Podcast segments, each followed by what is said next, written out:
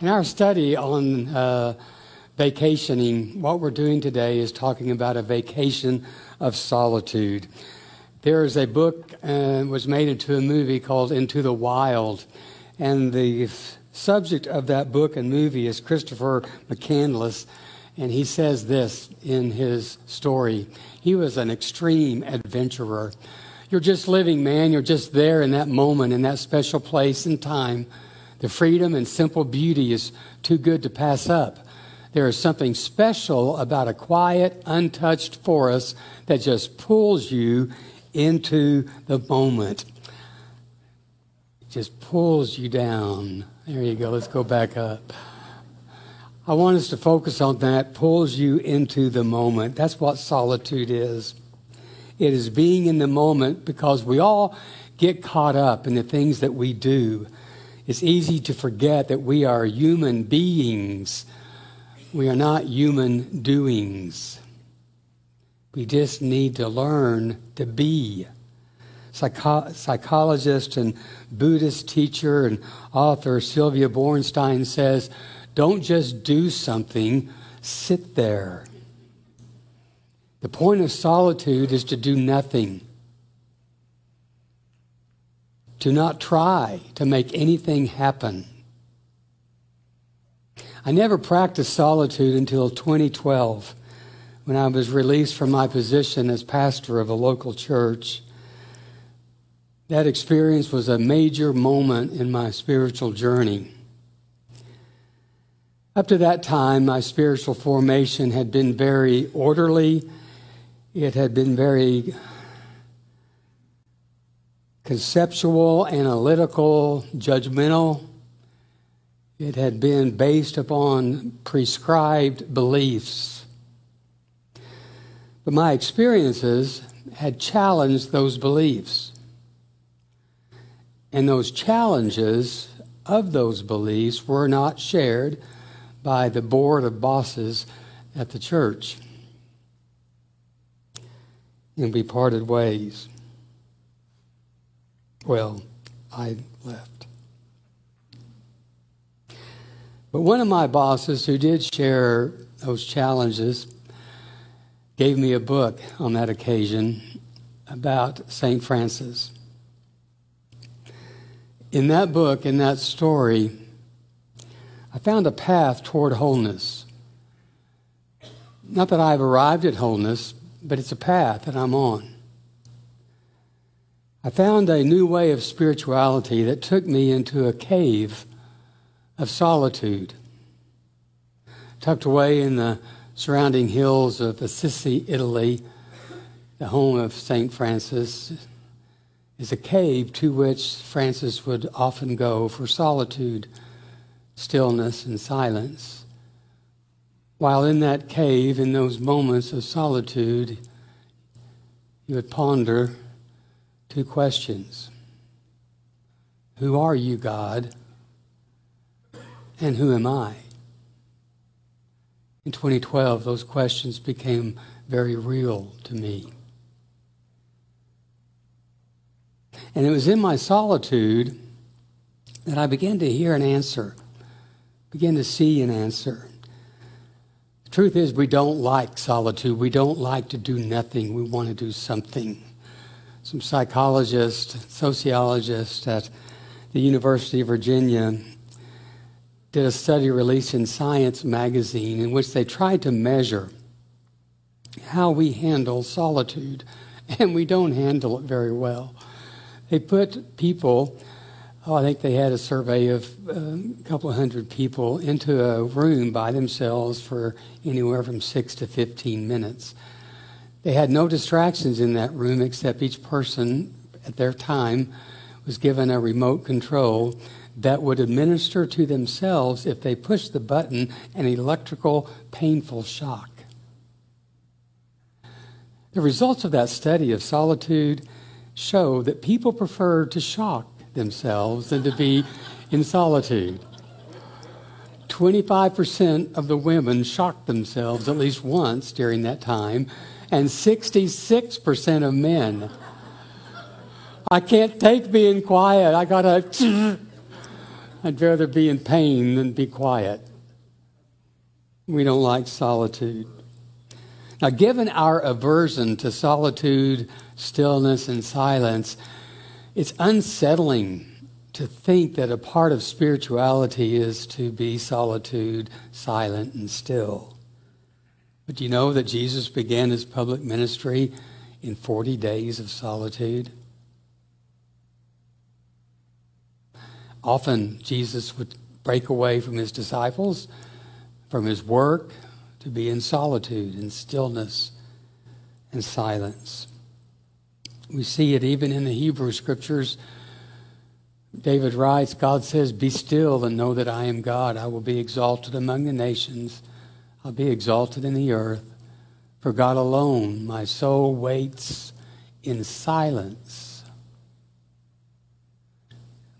And I began to learn that maybe that's somewhat of the reason why I don't always am not always awakened to the presence of God because I'm not silent. I'm too busy. Mother Teresa says God is the friend of silence. His language is silence, and he requires us to be silent to discover him. We need, therefore, silence to be alone with God, to speak to him, to listen to him, and to ponder his words deep in our hearts. We need to be alone with God in silence, to be renewed and to be transformed. See, those words were so foreign to me, they just didn't make sense for so many years. For silence can give us a new outlook on life. In it, we are filled with the grace of God, which makes us do all things with joy. Dietrich Bonhoeffer was a Lutheran pastor during the Nazi time of Germany, and he was imprisoned by the Nazis and died in prison. He says silence is nothing else but waiting for God's word and coming from God's word with a blessing, but everybody knows that this is something that needs to be practiced and learned. Two things I want us to notice about Dietrich Bonhoeffer's statement. I grew up in an environment, maybe you did too, whenever we hear the phrase God's word, we think of a book. That's not fair for us to think that way. God's Word is a lot bigger than a book. I do not believe Dietrich Bonhoeffer was thinking about the Bible. He, did, he had a Bible. He wasn't talking about being silent with the Scripture. He's talking about solitude and stillness and silence, and out of that, we sense God. We hear God's Word in the silence. And then he says it needs to be practiced and learned. Practice solitude is what we say. It's like practicing your golf swing. And I still suck at golf, and I often suck at solitude. Practice your musical instrument. You learn to play, and you learn to be quiet. It's a practice. Paul Bain says solitude is a sacred place of silence where God has access to our inner being and soul. Stillness and silence and solitude awakened me, and that's a good thing to be awake. When he learned of this, Jesus said to them, his disciples were arguing, worried, anxious. Why are you arguing about having no bread? Do you still not see or understand? Have your hearts been hardened? Though you have eyes, don't you see? And though you have ears, can't you hear? Don't you remember the little meal I served on the hillside for over 5,000 people? A lot of, of us have eyes but don't see God. We have ears but we don't hear God, just like the disciples. Paul writes in his letter to the Ephesians, For everything made visible is light, and for this reason, it says, and he quotes Isaiah, Awake, O sleeper, rise from the dead, Christ will shine on you. Being woke is a good thing. Don't let the politicians steal that concept from you. If we're not spiritually awake, then we're hurting and we're sick and we're walking into walls and we're not hearing God or seeing God. Please be woke.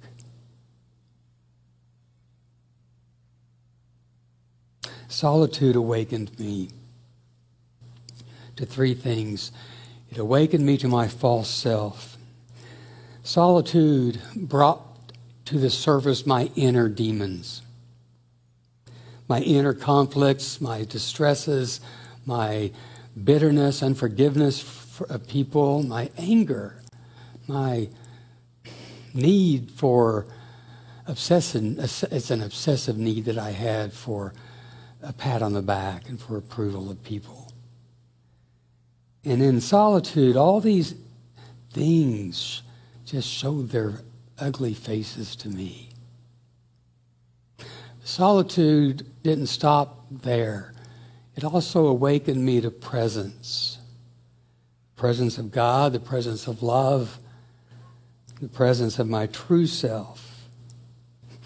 In solitude, I, I just show up with all of my yuck, my insecurities and need for approval of others, and thinking how many mean notes did I get this week and how many thank you notes did I get this week. And, and I just had that drive for that type of approval. And I just show up with all those insecurities.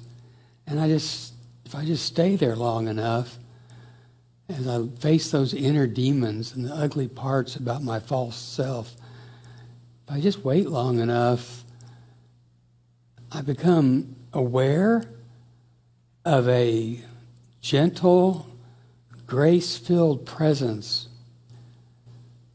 of love, of God. And it is a, a love that is so powerful that it transforms and capable of transforming the pain of the world and even my own pain.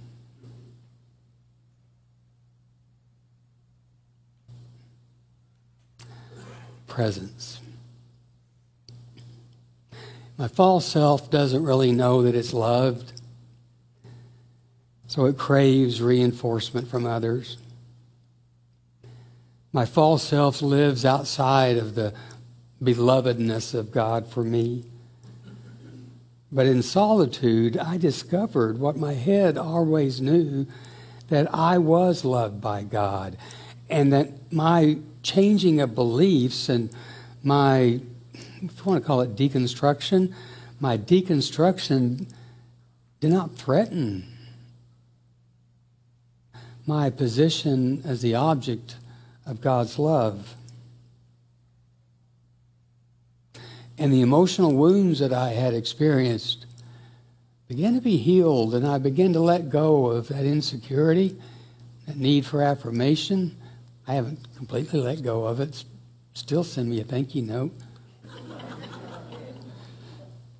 but I began to let go.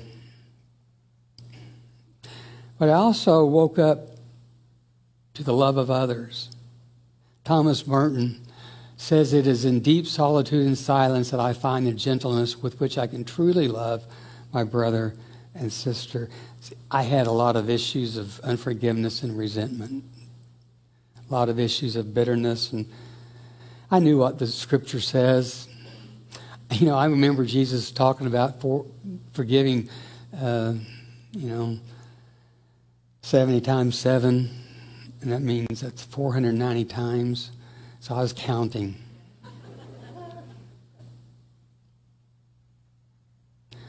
There were people that I didn't forgive and that I despised, and I liked despising them.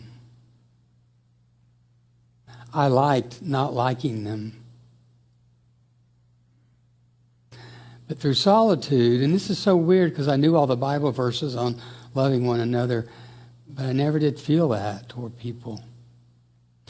But through solitude, I began to see the people whom I thought mistreated me in an understanding way. I began to see things through their eyes.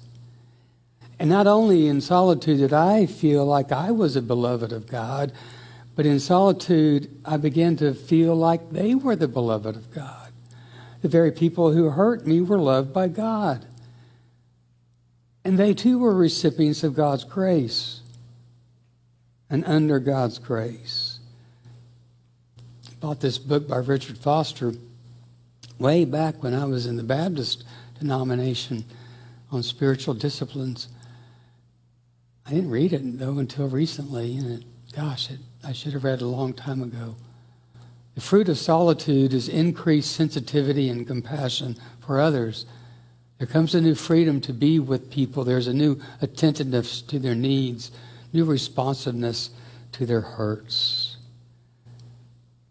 So I want us to take a vacation as often as we can. A daily one would be nice of solitude. Solitude has done this for me, and maybe it will for you.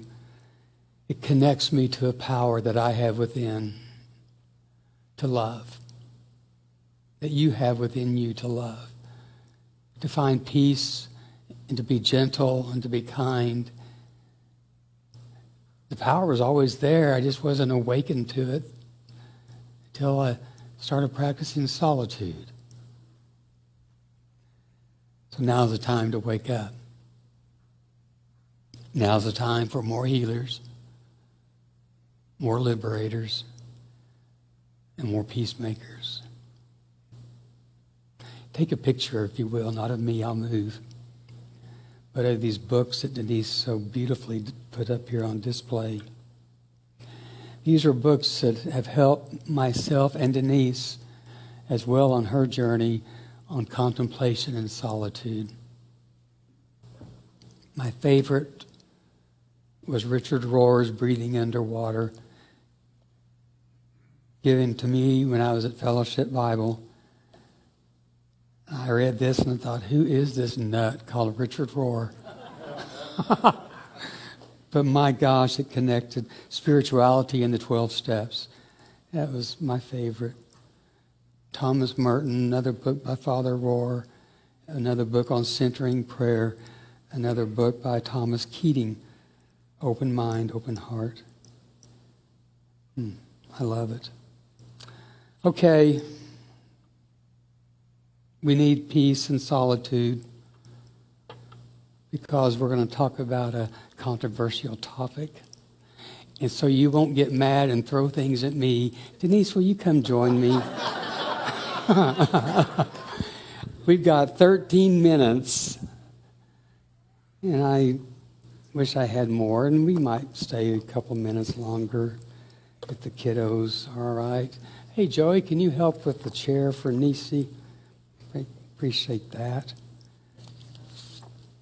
So I've got a whole nother presentation. I think it's up here, maybe. Hey, that's me. If you have a question about this, text it. Okay. When it comes to abortion, what I want to do is ask the questions what does love say about it? Thanks, Joey. And what does uh, love do?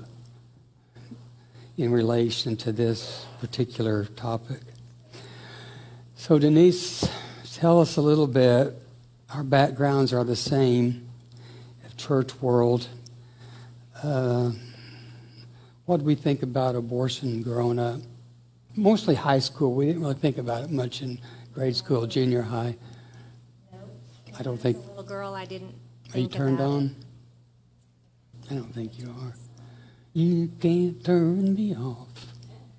Hello, hello, hello, hello. Is it on? Okay. Thank you. So, what was, where were we in the whole abortion world? Um, yeah, From I your- was like you. I we- did not think about it at all as a child. But um, growing up, um, I really pretty much lived an idyllic life and didn't have to worry about something like that. And so it never occurred to me that that would be something that I would need or want to do. It just didn't make sense to me. But as we have gone on this 42 year journey of talking to people, um, you know, I, I, as a child, wa- was not um, molested by a relative. Um, so that was not a situation that I had to think about. Um, 14 or 13 years old or young, and that happening.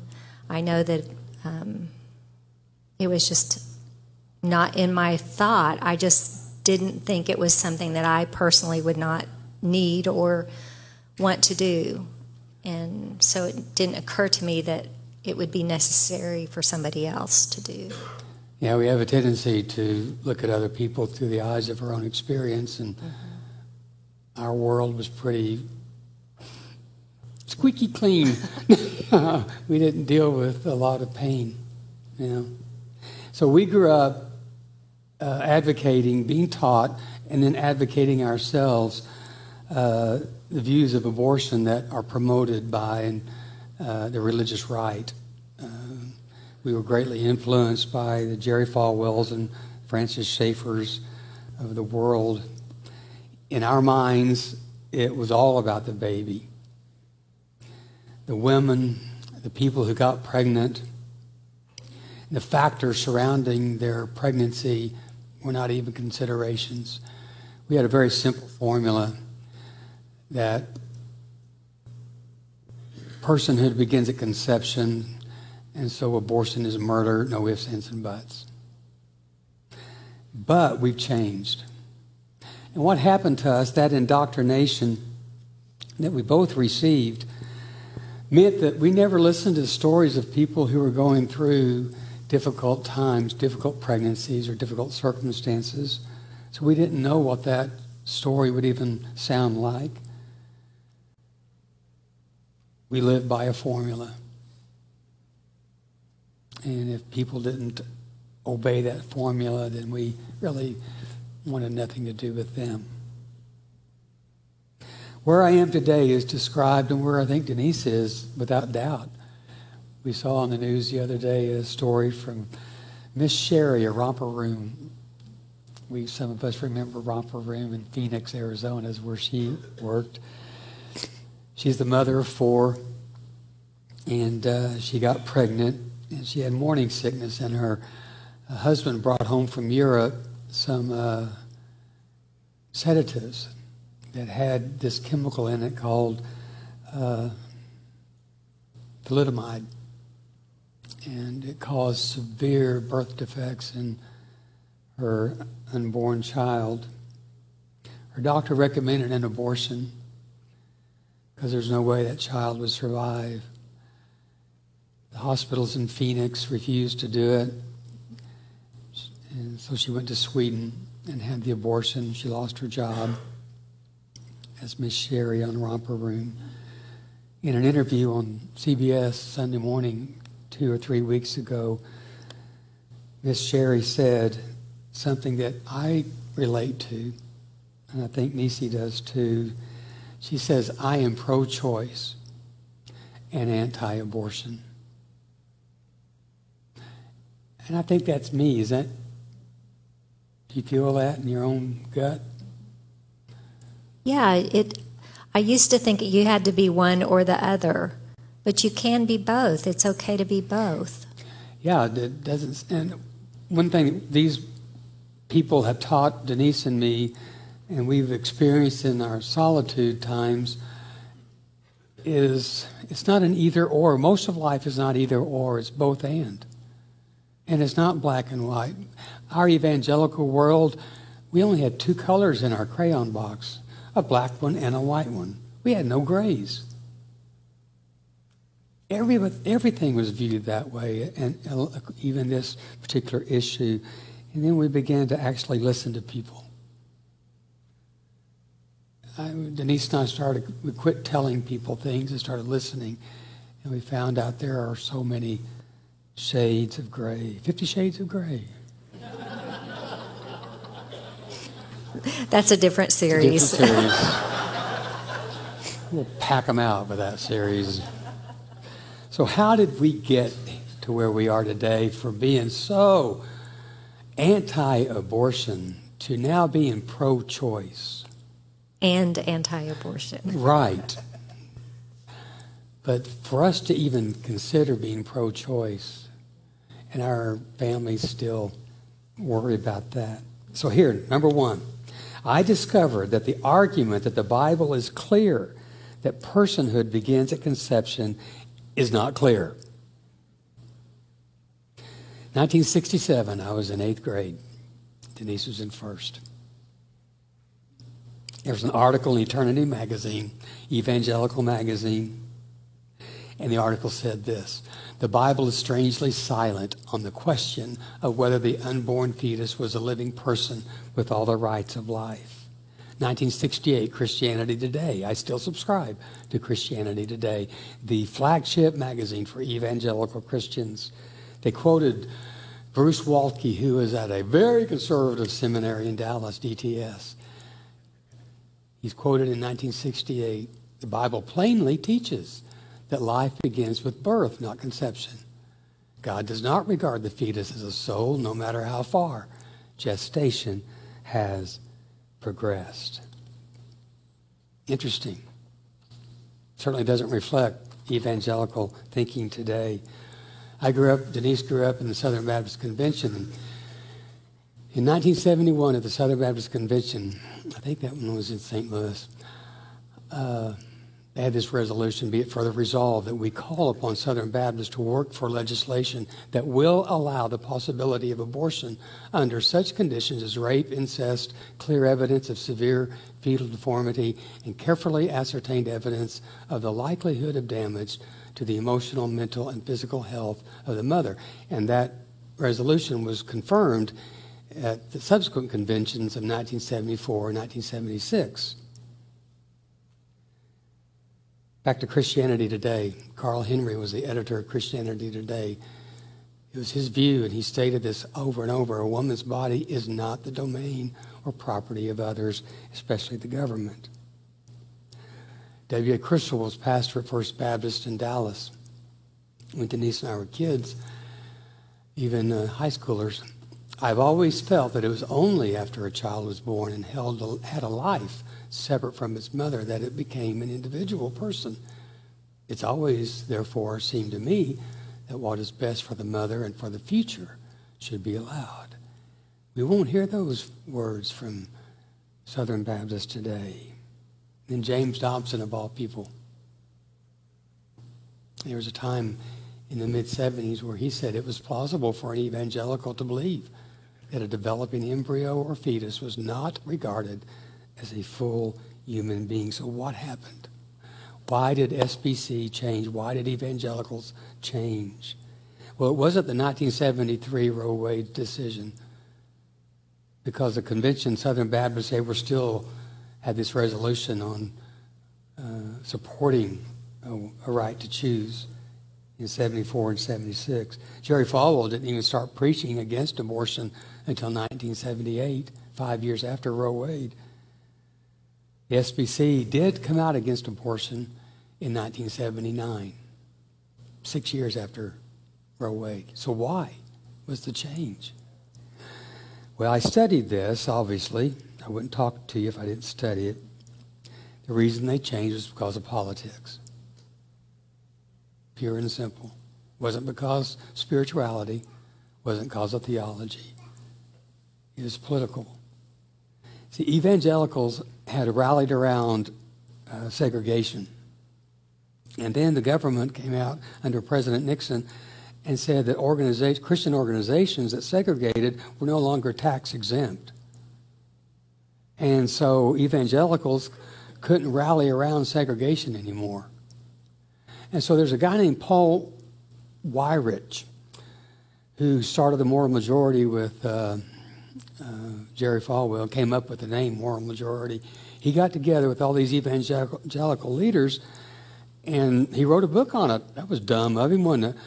But he records all this stuff in his own book, and uh, he said they were looking for a cause that would make the evangelical group a power in politics, a voting bloc in politics.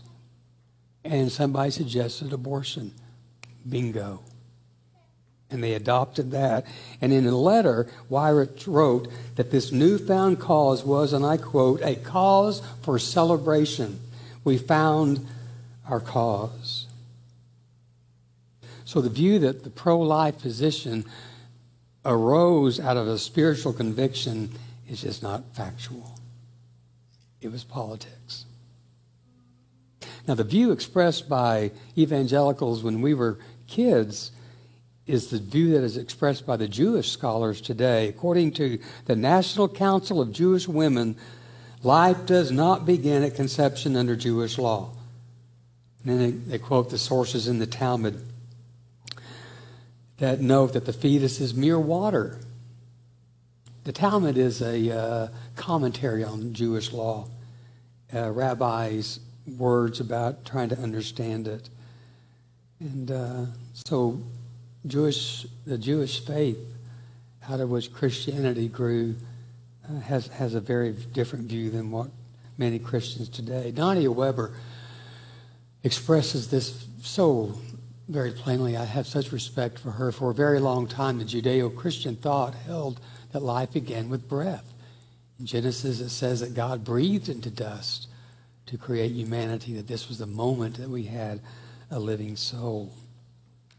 I also began to change when I saw that the pro life protection and care seemed to stop after birth. And I was frustrated with that. Nearly 75% of women who have abortions are low income. Nearly half are below the poverty line. Many women don't prefer abortion, they just see no other way that they can live out of their economic situation.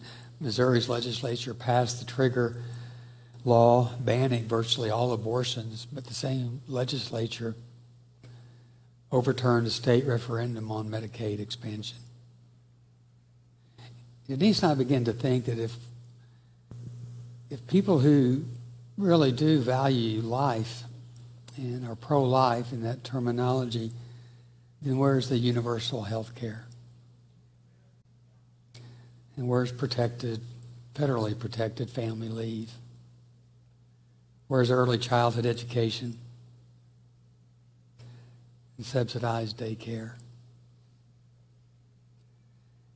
To us, the call of being pro life, and we had a cognitive dissonance with this, we couldn't call ourselves pro life. That rang shallow without advocacy for a safety net, without a support system for those who are pregnant and the children that are born. And I never did. I, I used to attend school board meetings, community meetings rather, about school, opposing uh, contraception and uh, sex education. And then when we got in college, I got to thinking, why? Uh, why would pro-life people oppose contraception and sex education? It's the best way to prevent pregnancy But the same people, and I was in that group that were pro-life and anti-abortion, were anti-birth control, anti-sex ed. The only sex ed they liked was abstinence, and that never works. The third reason, I had to ask myself the question, do I want government to make this choice? When mother was in the hospital at Baptist in Little Rock Baptist Hospital. The doctor talked to Denise and me and my two sisters, and the doctor said basically, if you leave your mom in the hospital, we will fight to keep her alive. If you take your mother to the hospice care there in Little Rock, they will do everything they can to keep her comfortable. And I said, Well, Doc, what do you recommend? What's mother's prognosis here? She's not going to make it. And so I made that decision to keep my mom in the hospital where they were going to try to keep her alive or to let her go. It's a decision I made for my grandpa, my grandpa Murdoch years and years ago because uh, His wife just couldn't make it. grandpa. And I got to thinking, I don't want the government to come in and tell me what choice to make in that situation. And I wondered if there was a parallel with people who are pregnant. Do I want the government to tell them? And my view is no. I want that to be between the doctor and the patient. I don't think a politician has any right to say that. My world used to be very black and white, no gray. The world is a lot different than that. So I am anti abortion, but I'm very pro choice.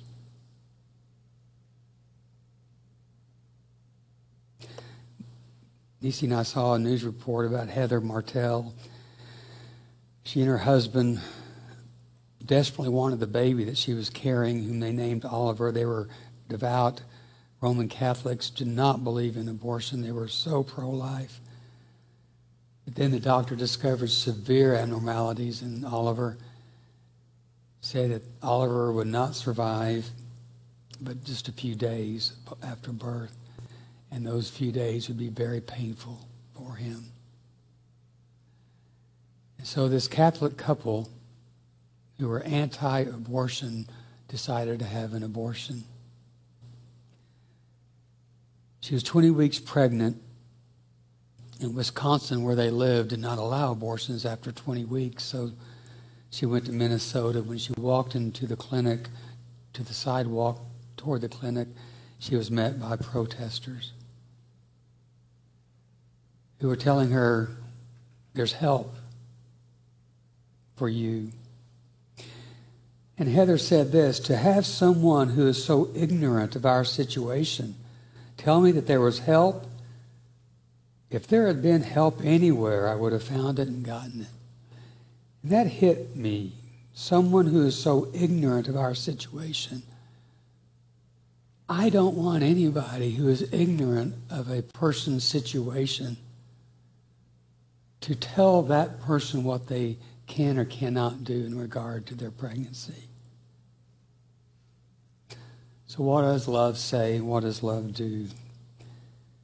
I'm learning that what love does is seek to understand. And it's my position today that a doctor and a patient are the best people to understand, not a politician. Jen Hatmaker says abortion is a choice women make for endless personal reasons, including the health of the mother, the health of the baby, rape, incest, viability, financial instability, a dangerous home environment, lack of help, and of course, reasons that are theirs alone, as are our bodies. This is intensely personal and private, and women deserve agency and choice not only with their bodies, but over the decision to parent for the rest of their lives anti-abortion advocates have very every right to their convictions, but those convictions should only apply to their bodies and their families and their future. On this, Paul Tillich, the theologian that I studied at Southwestern Seminary, I think he gets it right. Love is the ultimate law. Joseph Fletcher writes, all laws and rules and principles and ideals and norms are only contingent, only valid if they happen to serve love. What does love say? What does love do? I think love understands. I think love loves children. That's why I'm anti-abortion. I love children. I don't believe personhood begins at conception. There's not a scriptural basis for that at all. Or a spiritual one, I don't believe. So I'm very pro choice, trying to understand where people are. What do you think, Niece? Are you okay with this? It's hard. It is. It's not an easy answer at all, but I think that's where individual stories come into play and I can't make decisions for somebody else. I don't know what I would do in their shoes. I've not been in their shoes, but I can't imagine um, being a child and being forced to carry a baby when I'm a baby, if I was a child.